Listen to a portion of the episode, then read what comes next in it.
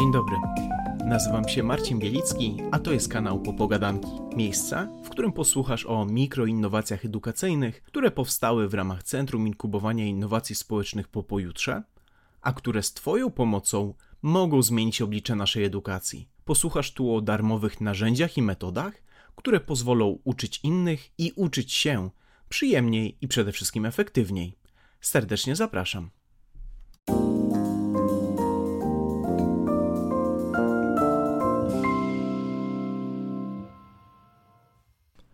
Moim gościem dzisiaj jest ponownie Piotr Milewski, producent gier w Serious Game Studio oraz wykładowca na Uniwersytecie Morskim w Gdyni.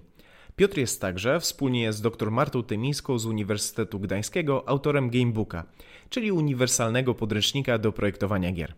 Ostatnim razem rozmawialiśmy o tym, jak gry i grywalizacja mogą pomóc budować i utrzymać zaangażowanie uczniów. Dziś w pewnym sensie będziemy kontynuować ten temat i porozmawiamy o tym, jak możemy nauczyć się i nauczyć innych projektować gry. Dzień dobry. Dzień dobry, witam serdecznie. Zacznijmy może od tego, dlaczego stwierdziliście razem z Martą, że chcecie nauczyć ludzi, jak projektować gry. No, po pierwsze dlatego, że sami wykładaliśmy projektowanie gier. Marta wciąż e, wykłada przedmioty związane z tą dziedziną. Ja przez pięć lat e, wykładałem e, na Uniwersytecie Kazimierza Wielkiego w Bydgoszczy. No i więc mamy doświadczenie jako wykładowcy akademiccy, bo to jest ogromna branża, która się bardzo dynamicznie w Polsce rozwija. Nie wiem, czy nasi słuchacze wiedzą, pewnie nie. Jest coś takiego jak Game Industry of Poland Report raport, który pokazuje sam wycinek dotyczący gier cyfrowych e, i warto zerknąć do tego raportu, to wydaje Polska Agencja Rozwoju Przedsiębiorczości, no to jest e, branża, która odnotowała prawie e, miliard trzysta milionów przychodu w zeszłym roku. E, liczonych w euro. To jest e, prawie 500-494 wydawców, którzy zatrudniają ponad 15 tysięcy ludzi. E, I z tego raportu można jeszcze jedną rzecz zobaczyć, mianowicie, że w tej chwili jest prawie 70 kierunków growych na uniwersytetach, zarówno publicznych, jak i prywatnych, i to jest mniej więcej pół na pół podzielone, gdzie uczy się no kilka tysięcy studentów i studentek. I powiem tak, oni wszyscy nie mieli do tej pory polskojęzycznego podręcznika podręcznika. Takich podręczników po angielsku jest bardzo dużo. One są lepsze lub gorsze, jak w każdej dziedzinie. Większość wykładowców i wykładowczyń w Polsce korzysta zapewne z pięciu takich najlepszych książek, które no, są e, różne, dotyczą różnych aspektów, ale stanowią taki, można powiedzieć, podstawowy e, zestaw, w którym się poruszamy. No i nie oszukujmy się, podręczniki akademickie i podręczniki generalnie zachodnie nie są tanie. To są koszty kilkudziesięciu, nawet powyżej 100 euro za podręcznik i nikogo na nie nie stać. Nie stać nawet uczelnie, żeby znajdowały się po jednej sztuce w naszych bibliotekach uniwersyteckich, więc nasza rzeczywistość wygląda tak, że e, tutaj pokazuję cudzysłów palcami, znajdujemy PDF-y w internecie i zarówno studenci, jak i osoby wykładujące, no doskonale z przymrużeniem oka wiemy, że to e, są znalezione w sieci kopie. Brakowało więc nam e, takiego podręcznika, który byłby po polsku, bo chociaż studenci studentki często muszą wykazać, że władają językiem angielskim w jakimś podstawowym stopniu i potrafią przeczytać czy artykuł naukowy, czy właśnie fragmenty podręcznika, no to jednak e, łatwiej jest, jeśli ten podręcznik jest jest w języku polskim. No i tak się zaczęło. Zaczęliśmy od tego, że chcieliśmy zrobić e, małe kompendium, e, ponieważ jeśli chodzi o projektowanie gier, no to nie dotyczy tylko studentów i, i, i osób studiujących, które chcą podjąć pracę w zawodzie, ale projektowanie gier też zrobiło się popularne i generalnie gry wreszcie po wielu dekadach straciły ten swój czarny PR. Przekonaliśmy się do gier w pandemii, kiedy trzeba było coś w niewielkim gronie osób robić fajnego i nagle całe mnóstwo osób wróciło do planszówek, do karcianek i grało z rodziną, przyjaciółmi, kiedy byliśmy pozamykani w domach.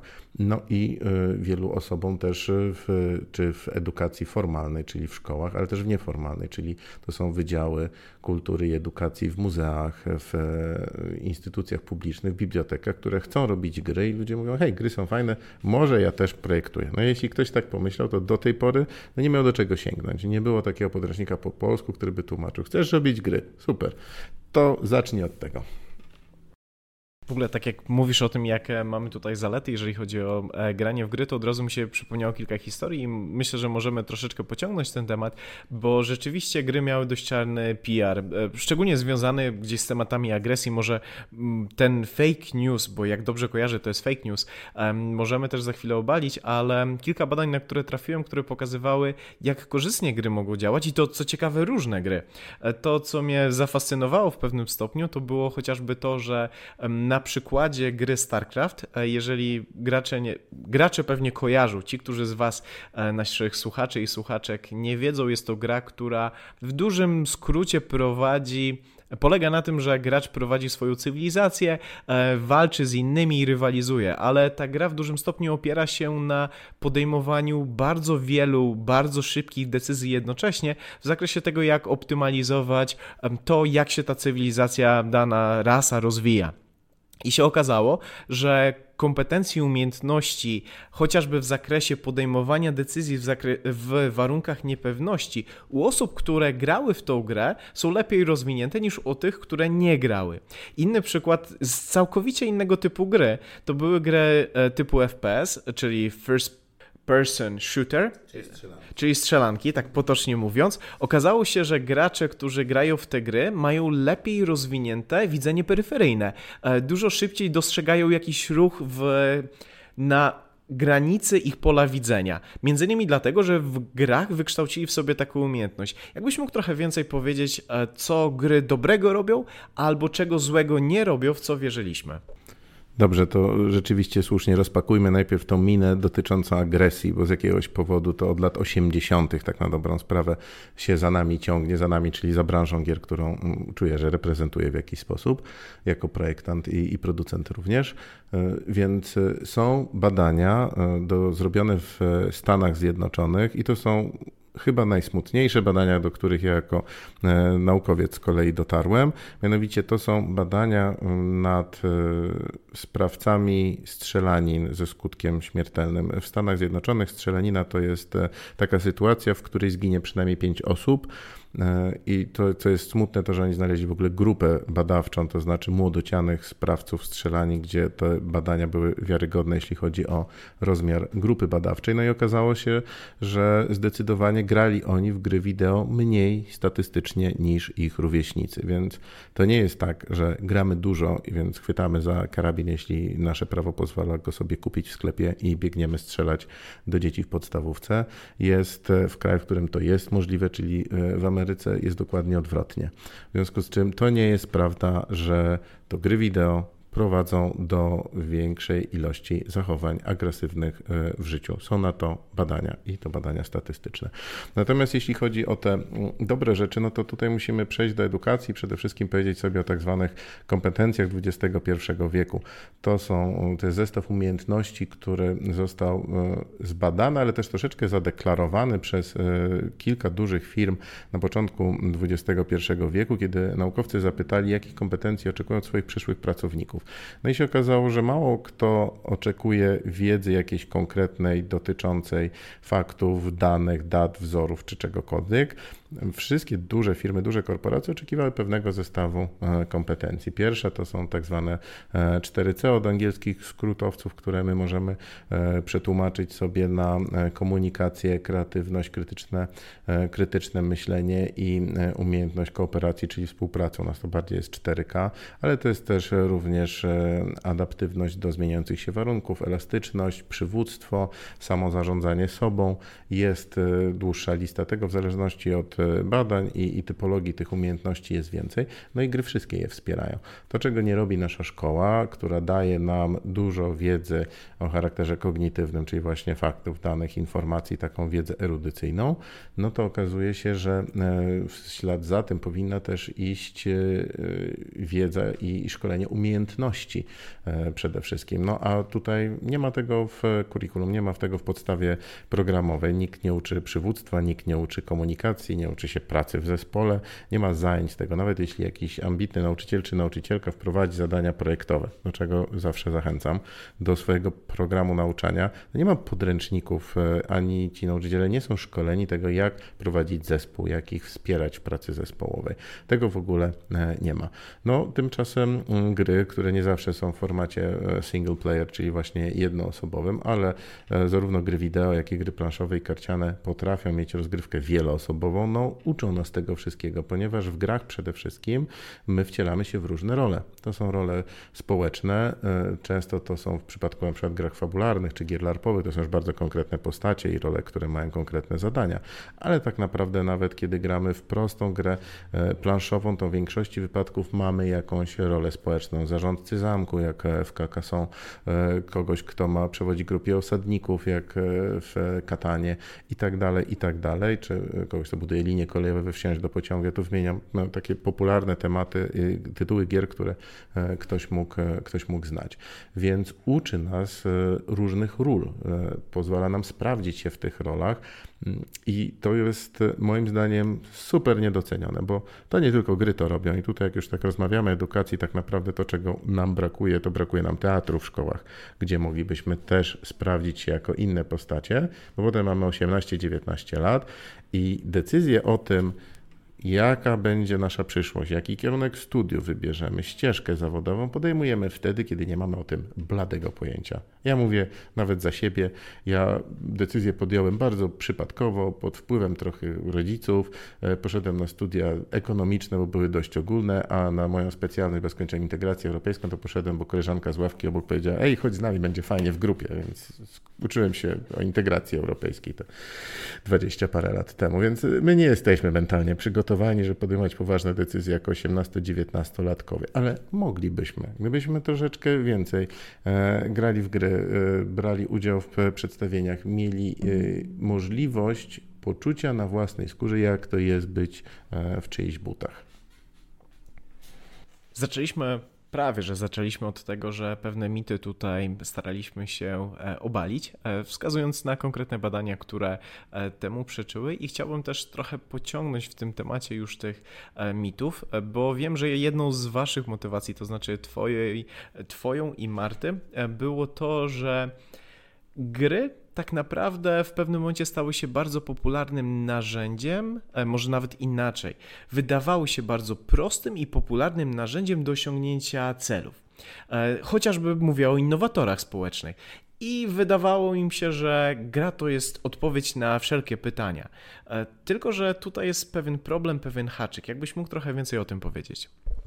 Tak, to prawda. No, gry nie są panaceum w edukacji, nic nie jest panaceum w edukacji. Gry również, e, gry również nie są. Mm, wszystkim jak gdyby wydawało się, dobrze, może nie powinien tak generalizować, wielu osobom wydawało się, że gry można w, e, i należałoby wpleść do tej klasycznej edukacji. Co, to, co mam na myśli? Chodzi o to, że próbowano robić gry edukacyjne w ten sposób, że tą warstwę, y, nazywamy to estetyką gry powłoką, czyli warstwę tematyczną bohaterów e, i cel gry, tam po prostu wrzucano kontekst edukacyjny. Czyli możemy sobie wyobrazić, że w takich osadnikach z Katanu zamiast, e, zamiast zamków byłyby tam konkretne na przykład gatunki zwierząt czy krainy geograficzne i w ten sposób będziemy uczyć geografii, że wrzucimy layout i jak gdyby Y, weźmiemy, y, zrobimy memo na wzorach matematycznych albo coś takiego i w ten sposób będziemy, będziemy uczyć. Mm, to nie jest e, słuszna ścieżka, bo ona się opiera znów o tym starym myśleniu, że my za wszelką cenę usiłujemy tą wiedzę o charakterze kognitywnym wepchnąć tym uczniom do gardła, po prostu tylko stosując jak gdyby e, nie tabletkę powlekaną, tylko tabletkę z żelem. Ale, ale cały czas usiłujemy to samo, przemycić tą konkretną wiedzę o faktach, datach, E, wzorach, e, tylko użyć do tego innego nośnika. A to nie tędy droga. E, gry są fenomenalnym narzędziem głównie właśnie do rozwijania umiejętności i kompetencji, czyli od kreatywnego myślenia, od tworzenia, od krytycznego myślenia, od analizy danych, od wyboru i selekcji informacji, od tworzenia właśnie rankingów, tworzenia ewaluacji danych. Do tego one są super. Owszem, są gry, które świetnie uczą, ale to jest i powinien być moim zdaniem efekt uboczny, że my mamy grę, która służy do rozwoju jakichś kompetencji i umiejętności, a przy okazji na przykład w warstwie estetycznej rzeczywiście ma ciekawe informacje, tak jak jest gra na przykład na skrzydłach, która uczy o ptakach, czy ewolucja, e, która też e, mówi o, e, mówi o rzeczywiście różnych gatunkach zwierząt i roślin, bo jest zwierzaki, nasza przyroda jest tutaj wyjątkowo wdzięcznym tematem zazwyczaj, ale geografia, geografia też. W każdym razie to może być dodatek, ale nie powinniśmy tak tych gier projektować, ale ja widzę do czego ta rozmowa zmierza, czyli do tego, czy każdy może zaprojektować swoją grę, jeśli tylko chce. Czy to jest twoje następne pytanie? Dokładnie tak, bo zaczęliśmy od tego, że mówiłeś o wszystkich tych związanych ze szeroko rozumianym game designem, czy mówimy tutaj o studentach, czy mówimy już o pracownikach tego sektora, ale wiele osób spośród nas tutaj słuchających prawdopodobnie nie funkcjonuje bezpośrednio w tym sektorze, więc moje pytanie, tak jak słusznie przewidziałeś, czy każdy może projektować gry? I jak wy im chcecie z tym pomóc? Oczywiście, że każdy może projektować, e, może projektować grę, natomiast to nie jest tak proste, jak wszystkim się wydaje. No gdyby to było takie proste, to nie miałbym pracy jako projektant gier i nikt by mi nie płacił za, za zrobienie konkretnych e, tytułów, które robiliśmy, czy gier on demand, czy gier, które się gdzieś pojawiły na rynku. To nie jest prosta rzecz i to nie jest coś, co można zrobić na kolanie. Jest dużo wiedzy, nazywa się to fachowo ludologią, słowa ludos, czyli gra, która już mówi o tym dość konkretnie, bo badamy gry właściwie od e, Johanna Huizingi i roku 1949 i przełomowej książki Homo Ludens, czyli Człowiek grający, w której on wskazywał na to, że my od zawsze się bawimy i gramy i w ten sposób się nauczymy i to jest nasz naturalny sposób uczenia się, zresztą nie tylko nas i nie tylko ssaków naczelnych, ale również ptaki się uczą przez e, bawienie i nie tylko, to sięga głębiej niż nam się wydaje. Więc e, zaczęliśmy badać i wiemy już, co gry mogą, wiemy jak na nas działają, ale też wiemy jak powinno się je wytwarzać jak powinno się je projektować. Jest sporo wiedzy na ten temat.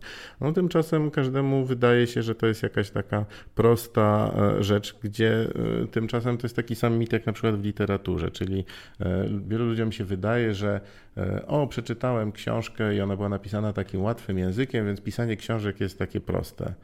E, nie, napisanie e, jakiegoś grafomańskich e, opowiadań jest proste, które są nie do czytania. Napisanie książki prostym, czytelnym językiem jest super trudne i trzeba ogromnego doświadczenia i rzemiosła i trochę też talentu, żeby tak zrobić. I tak samo jest z grami. Zrobienie prostej, intuicyjnej gry o głębokiej rozgry, rozrywce, rozgrywce, która zmusi nas do myślenia, ale też będzie prosta, jeśli chodzi o interfejs i czytelna i zrozumiała. To nie jest coś, co się robi na kolanie. To to jest też rzecz, która e, wymaga konkretnej wiedzy i doświadczenia.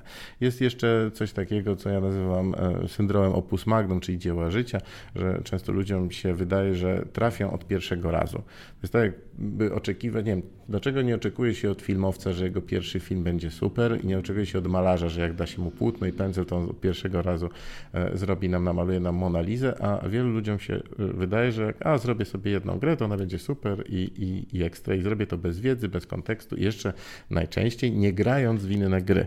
E, nie, to się nie uda. I tak jak e, staramy się z Martą w naszym podręczniku e, mówić ludziom, że to jest podręcznik, który zawiera dużo wiedzy. To, co dodaliśmy, to zeszyty ćwiczeń do tego, których tych ćwiczeń jest kilkadziesiąt tam, prawie setka, to mówimy, to nie jest książka i to nie jest podręcznik, który pozwoli ci w jakiś sposób iść na skróty bo tu nie ma drogi na skróty. E, jeden z takich znanych autorów e, podręczników, e, Jesse Sher, który napisał The Art of Game Design, czyli jedną właśnie z tych książek z top 5, mówi, i tutaj łagodniej powiem niż on to pisze w swojej książce, pierwszych 10 twoich gier będzie do luftu, więc zrób je jak najszybciej. Troszkę mocniejszych słowach o tym mówi. I ja się z tym zgadzam.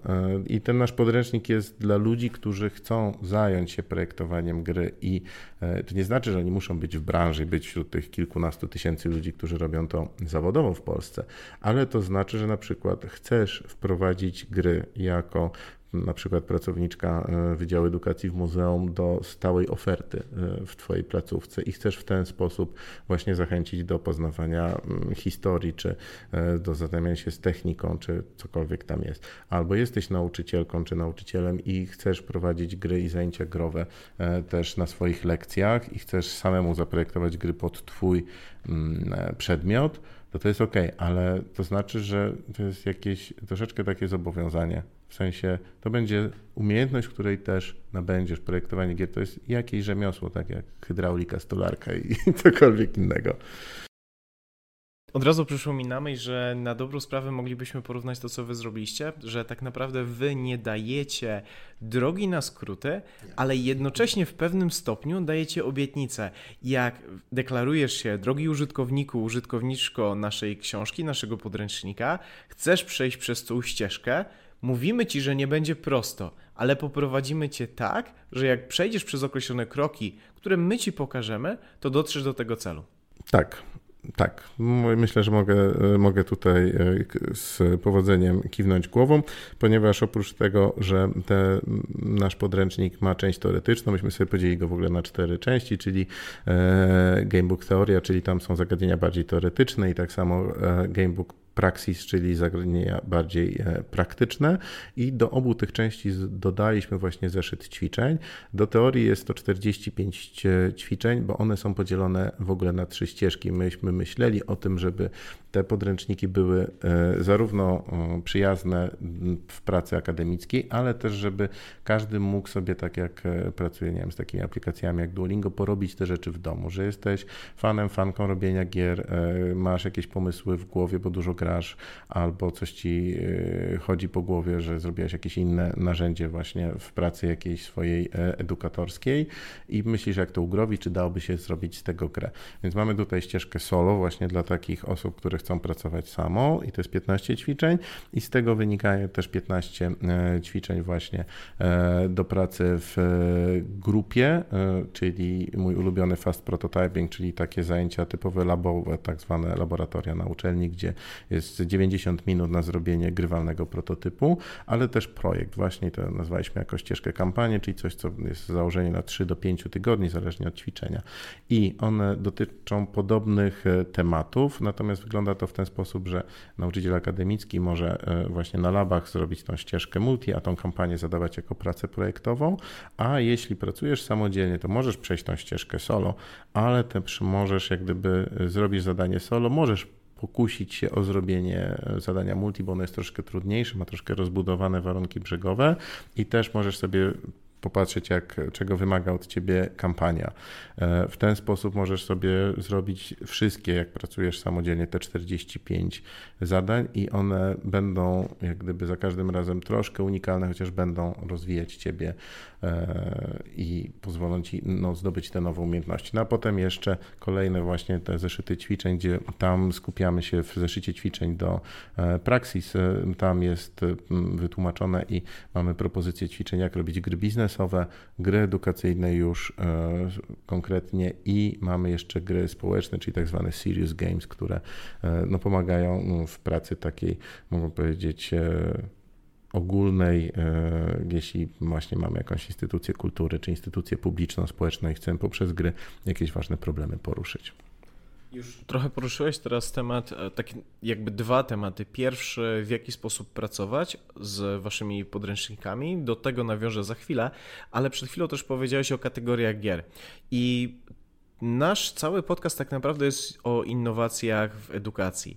I sam podręcznik de facto mógłby być potraktowany jako jeden z wielu podręczników, ale elementem innowacyjnym waszego podręcznika jest właśnie to, jak wy podeszliście do samego projektowania gier inaczej niż poprzedni autorzy. Jakbyś mógł trochę więcej na ten temat powiedzieć?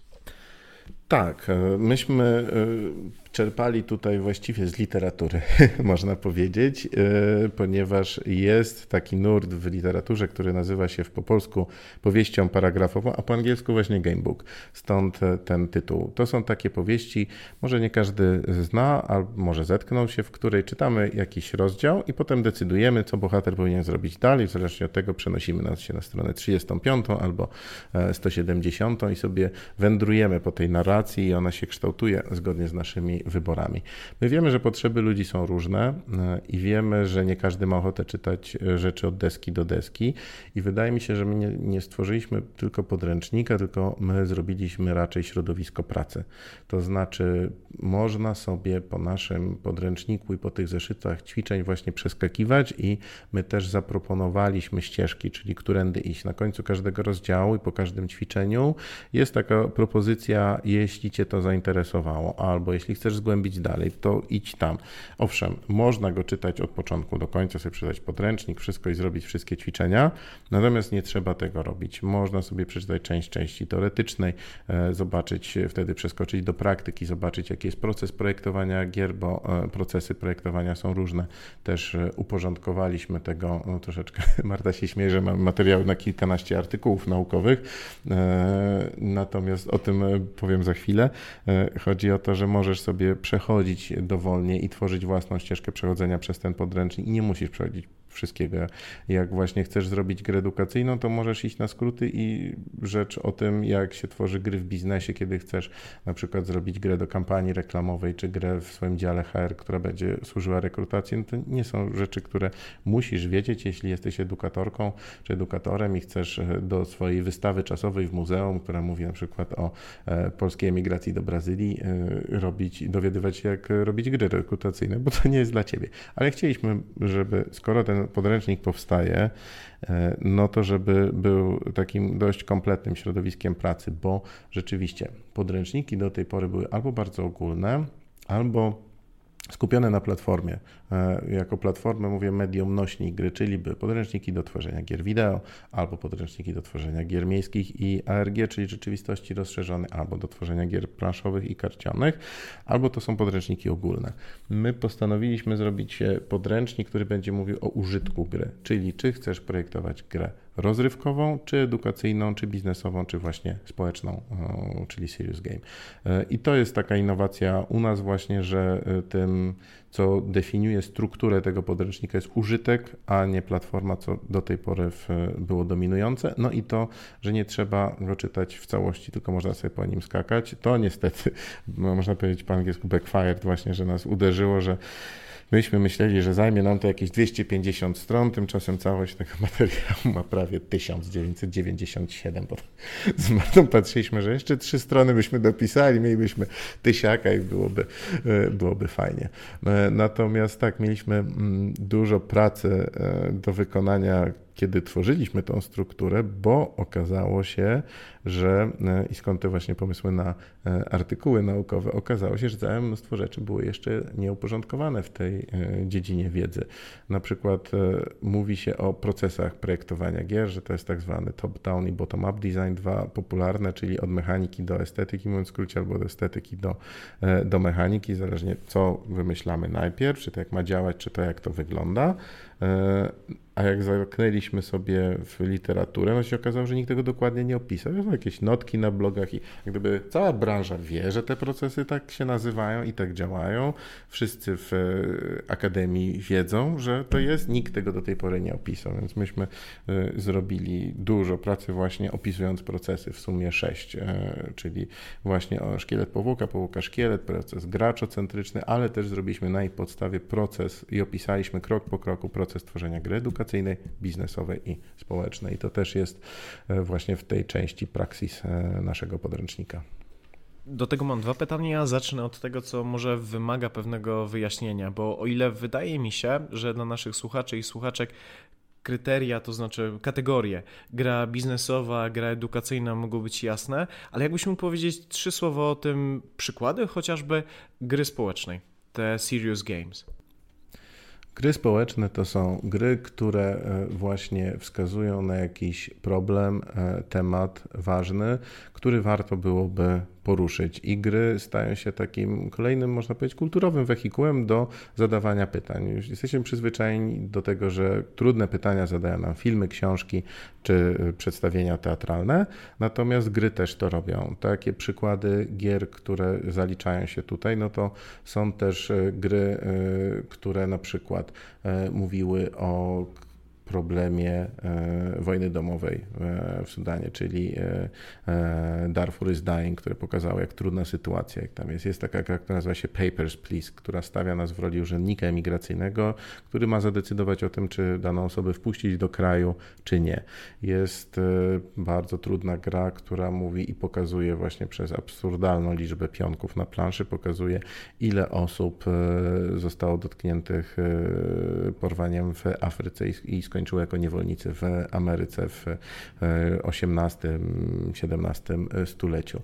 Ale też jest coś takiego, co się nazywa e, procesowaniem kolektywnym, czyli są gry stworzone po to, żeby zbadać dużą grupę osób i dzięki temu, że dużo graczy, wielu graczy gra w jakąś grę, to zdobyć konkretną wiedzę badawczą. Takim przykładem była gra Folded. E, jeśli ktoś interesuje się biologią, to wie, że białka są lewo lub prawo skrętne i w zależności od tego, jak są skrętne, jak łączą się większe struktury, to te struktury są stabilne albo niestabilne. No i to jest e, duża, e, duża część wiedzy, która też wykorzystywana jest w medycynie, przy tworzeniu leków i tak dalej, i tak dalej. Są na przykład pewne białka, które są typowane jako potencjalny czy nośnik lekarstwa, czy właśnie służący do czegoś, ale nie wiadomo, czy one będą stabilne, czy nie. No i zrobiono taką grę, wytypowano e, ileś tam e, właśnie takich struktur białkowych, e, które trzeba było zbadać i ówcześnie, no przypuszczam, że dzisiejsze komputery zrobiłyby to szybciej, ale ten zespół zdaje się liczył, że więcej 3 lata im to zajmie zbadanie tego, które te białka się nadają do pracy dalej, ale zrobiono grę, w której gracze właśnie układają i skręcają te białka i sprawdzają, czy to jest stabilne, czy nie. No i się okazało, że prosta gra wideo i trzy tygodnie i e, kilkadziesiąt tysięcy graczy wykonało pracę, którą wykonywałyby e, komputery. I się okazało, że nie trzeba. Więc tych obszarów jest e, sporo właśnie. Od informacji społecznej, tak jak gry informujące o globalnym ociepleniu, które też miałem przyjemność takie projekty, przy takich projektach pracować, przez właśnie inne tematy społeczne, przez rzeczy związane właśnie z empatią poznawczą, czyli bycie w czyichś butach, po właśnie to procesowanie kolektywne. Jest sporo takich obszarów, w których gry można wykorzystywać e, na poważnie, gdzie rozrywka nie jest na pierwszym miejscu. Mówiłem, że będę miał drugie pytanie. E, jako, że prowadzę zajęcia między innymi zarządzania projektami, ale też chociażby z innowacyjności i przedsiębiorczości, często moi studenci do mnie wracają z pomysłami, a zrobilibyśmy grę. E, zrobilibyśmy grę, która odpowiada na jakiś problem społeczny, albo grę edukacyjną, która coś rozwija. I zastanawiam się na ile, jakbyś mógł opowiedzieć, jak taka ścieżka mogłaby wyglądać, gdzie studenci z kierunków w ogóle niezwiązanych z grami i najczęściej to są studenci z dość homogenicznej grupy, no bo to są studenci finansów, zarządzania projektami i tak. Jak oni mogliby wykorzystać i czy zdążyliby w trakcie semestru pracy wykorzystać wasze materiały do tego, żeby taką grę zaprojektować? Nie będę oszukiwał, wymagałoby to od nich zaangażowania e, dużego. Przede wszystkim, jeśli y, chcesz projektować grę, która właśnie ma taki cel biznesowy, czyli ma pokazać jakiś mechanizm rynkowy e, albo coś podobnego, no to e, ja bym zaczął od tego, żeby w ogóle przejść przez kilka pierwszych ćwiczeń i zaprojektować sobie w ogóle grę, żeby zobaczyć, jak wygląda ten proces i E, od pomysłu do jakiegoś grywalnego prototypu, jak się to testuje, zanim w ogóle zaczniemy projektować tą grę, którą chcemy zaprojektować. Więc zacząłbym od tego, żeby korzystając z naszego podręcznika poczytać troszkę tej części teoretycznej, a potem zaprojektować minimum dwa, trzy e, prototypy gier w ogóle żeby poczuć to narzędzie, żeby poczuć, czym gry są, jak wygląda ten proces, żeby zobaczyć, ile pomysłów się odrzuca, ile tych pomysłów zostaje, jak te pomysły ewoluują. To, co my sugerujemy, jest e, też taką jak najbardziej dopuszczalną ścieżką, czyli zrobić modyfikację jakiejś gry, zobaczyć, czy na podstawie jakiejś mechaniki, która jest, nie da się zbudować e, tej, e, tego naszego pomysłu. Modyfikacje, właśnie hybrydy, rozszerzenia, to jest jak najbardziej najbardziej e, legalne też. E, wydaje mi się, że mało osób o tym wie, ale mechaniki gier nie są chronione prawem autorskim, podobnie jak wzory matematyczne i prawidła e, przyrody.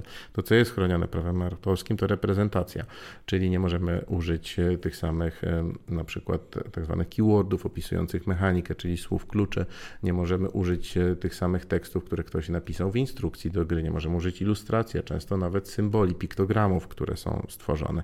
Natomiast możemy zrobić grę podobną do Monopoly, wsiąść do pociągu czy Dixitu, tylko musimy jak gdyby poza tą mechaniką całą resztę, czyli tą reprezentację audiowizualną, ale też tekstową grę musimy zrobić sami ale możemy to zrobić. Więc y, ja bym na miejscu takich studentów y, najpierw w ogóle usiadł do tego podręcznika, poczytał troszkę o teorii, żeby pójść na skróty, a potem przeszedł przez dwa, trzy ćwiczenia, zrobił e, te ćwiczenia z e, najpierw podręcznika teoria 2-3, a potem ćwiczenia właśnie przeszedł do jakiegoś ćwiczenia z e, właśnie gier biznesowych do tego podręcznika Praxis. No i wtedy zabrał się, dopasowując jeden z tych procesów, które tam mamy, czy chcemy iść właśnie procesem tworzenia tworzenia gry biznesowej, czy może właśnie e, szkielet, e, powłoka szkielet, czyli mamy jakiś temat i chcemy zobaczyć, jak to działa. Więc nie ma drogi na skróty. Wydaje mi się, że żeby to zrobić, to kilka, kilkanaście prototypów musiałoby powstać, ale to pokazuje właśnie, jak mi zadałeś to pytanie, jak można z Gamebooka korzystać właśnie skacząc po tematach, czyli troszkę teorii, potem trochę praktyki, ćwiczenia dwa stąd, e, ćwiczenia dwa stamtąd i wtedy znów powrót do podręcznika Praxis, przejście przez proces, który tam jest opisany. Da się to zrobić w ciągu jednego semestru, myślę. To tak na dobrą sprawę nawet myślę teraz, jak zacząłeś o tym mówić, to myślę, że ja bym próbował nawet inaczej to wykorzystać. To znaczy wszystkie te elementy, o których mówisz i mówiłeś, że gry rozwijają kompetencje XXI wieku, ale teraz mi przyszło do głowy, ta myśl się we mnie trochę już kołatała, że tak na dobrą sprawę projekt, proces, projektowania gier, ten proces projektowania gier również rozwija kompetencje XXI wieku. Jeżeli ja im dam zaprojektowanie takiej gry jako zadanie, to po pierwsze, skoro oni sami w sumie na to wpadli, to mam jakiś ich poziom zaangażowania. Ale przechodząc dalej, uczą się pracować w zespole.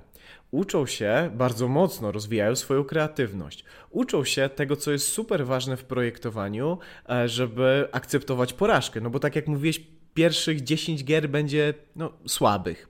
Więc muszą akceptować to, że w tym procesie projektowym będą mieli kolejne próby i będą szlifowali e, coraz bardziej swój produkt. E, muszą też krytycznie myśleć, co w tej grze zawrzeć, czego nie. Muszą też nauczyć się współpracować i tak dalej. Więc na dobrą sprawę myślę, że byłbym w stanie wpisać masę kompetencji społecznych tylko w tym jednym procesie projektowania gry. Oczywiście, że tak jest. E, to jest taka bardzo celna uwaga. Super, że zwróciłeś na to uwagę, bo też chciałem o tym przy okazji powiedzieć. Oczywiście sam proces projektowania też nas uczy. To jest coś, czego nam w edukacji brakuje, czyli właśnie wytwarzania rzeczy. Piramida efektów kształcenia Benjamina Bluma, czyli która znana jest od lat 50., no pokazuje, że e, zapamiętywanie, zrozumienie, aplikacja, stosowanie to są te niższe efekty, ale najwyżej jest właśnie ewaluacja i tworzenie rzeczy. My się uczymy tworząc, my się uczymy produkując i wytwarzając. I jak najbardziej tworzenie gier to jest, ja uważam, jedna z przyjemniejszych metod właśnie na zdobywanie tych kompetencji XXI wieku e, przez te wszystkie rzeczy, które wymieniłeś właśnie. E, wydaje mi się, że to jest takie bliższe właśnie filozofii wschodu, gdzie liczy się droga, a nie cel. My jesteśmy zbyt często nastawieni na cel. W ogóle nie liczy się e, nic innego poza efektem końcowym, czyli nauczyciel właśnie sprawdza, czy ten referat e, wyglądał e, dobrze, czy nie, jak został zaprezentowany, jeśli nawet daliśmy coś teoretycznie twórczego. Natomiast trzeba by rozliczyć milestone, czyli te kamienie milowe, zobaczyć, jak wyglądała praca w poszukiwanie wiedzy, poszukiwanie źródeł, ile ktoś zrobił prototypów, ile zrobił szkiców, i to jest ta praca, którą powinniśmy wyceniać, a nie jedynie efekt końcowy. Oczywiście tutaj reality check, czyli pytanie, czy my w naszym systemie edukacji, w tym jak jesteśmy wynagradzani jako nauczyciele, mamy czas, czy ktoś nam zapłaci za to. To jest temat na zupełnie inną rozmowę.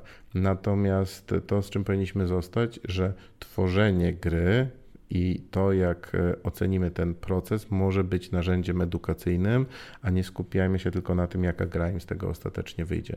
Bo może się okazać, że ta gra no, będzie przeciętna, ale to, jak pracowali jako zespół, jak robili dokumentację, jak się ze sobą komunikowali, jak potrafili zmieniać strategię wytwarzania, porzucić nieudany prototyp, zmienić go na inny, to, jest ta, to są te cenne umiejętności. Powinniśmy się zastanowić właśnie, co my oceniamy tak na dobrą sprawę. To jest zresztą e, zawsze w każdym ćwiczeniu sekcja, którą żeśmy z Martą dodali, e, czyli jak ocenić, jak mi poszło. I ta struktura ćwiczeń właśnie, czyli warunki brzegowe, co trzeba zrobić, co powinniśmy dowieść, ale zawsze dodaliśmy właśnie tą sekcję i ona się różni właśnie od tej ścieżki solo, multi czy kampania, jak ocenić, jak mi poszło.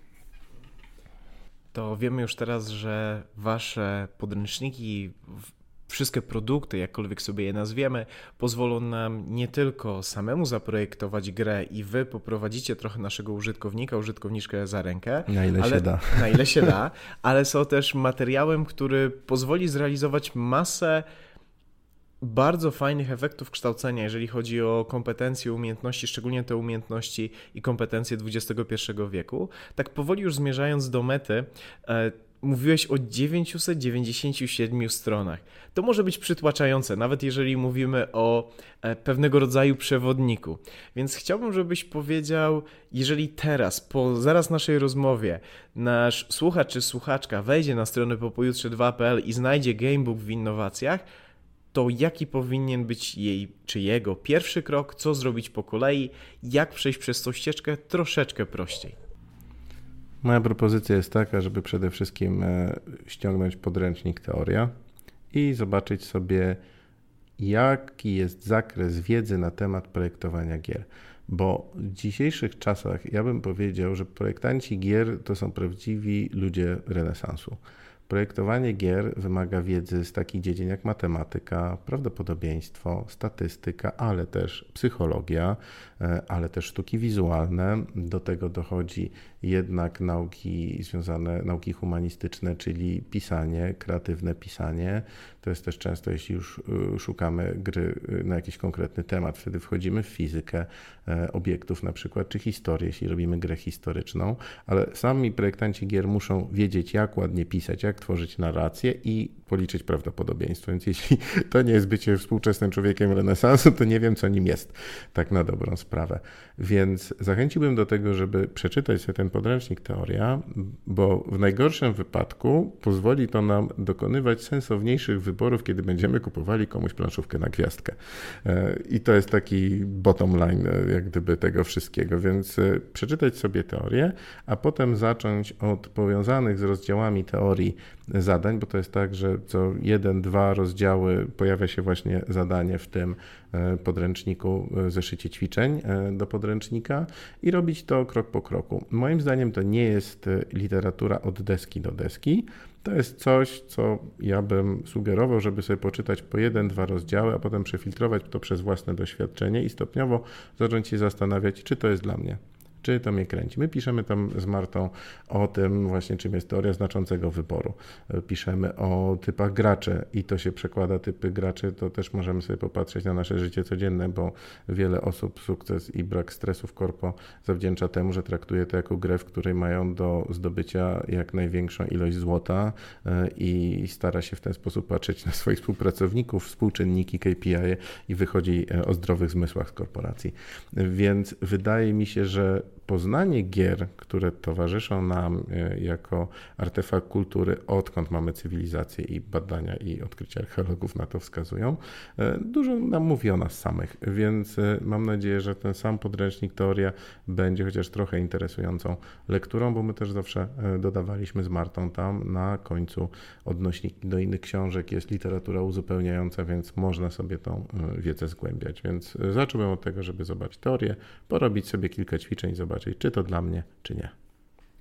To w tym momencie już wiecie, od czego powinniście zacząć, bez względu na to, na dobrą sprawę, czy pracujecie albo marzycie o pracy w game designie, czy po prostu chcecie zaprojektować własną grę, a może chcecie sprawić, żeby zajęcia, które prowadzicie, chociażby z zakresu zarządzania projektami, czy jakiekolwiek inne, które miałyby się kończyć ciekawym projektem, e, jeżeli chcecie coś takiego, to myślę, że naj lepszą ścieżką dla Was jest po prostu wejść na stronę popojutrze2.pl, znaleźć gamebook e, i rozpocząć od podręcznika e, teoretycznego, a później po kolei zgłębiać tą ścieżkę, no bo przewodnik Was poprowadzi trudną, ale miejmy nadzieję satysfakcjonującą i ciekawą drogą. E, a moim gościem dzisiaj był Piotr Milewski, jeden ze współautorów naszego podręcznika Gamebook, czyli uniwersalnego podręcznika do projektowania gier. Serdecznie dziękuję. Dziękuję również. Tę i inne bezpłatne innowacje, które powstały w ramach projektu Po pojutrze 2.0 Kształcenie, współfinansowanego ze środków Europejskiego Funduszu Społecznego w ramach programu operacyjnego Wiedza, Edukacja, Rozwój, znajdziesz na www.popojutrze2.pl w zakładce Innowacje. Serdecznie zapraszamy.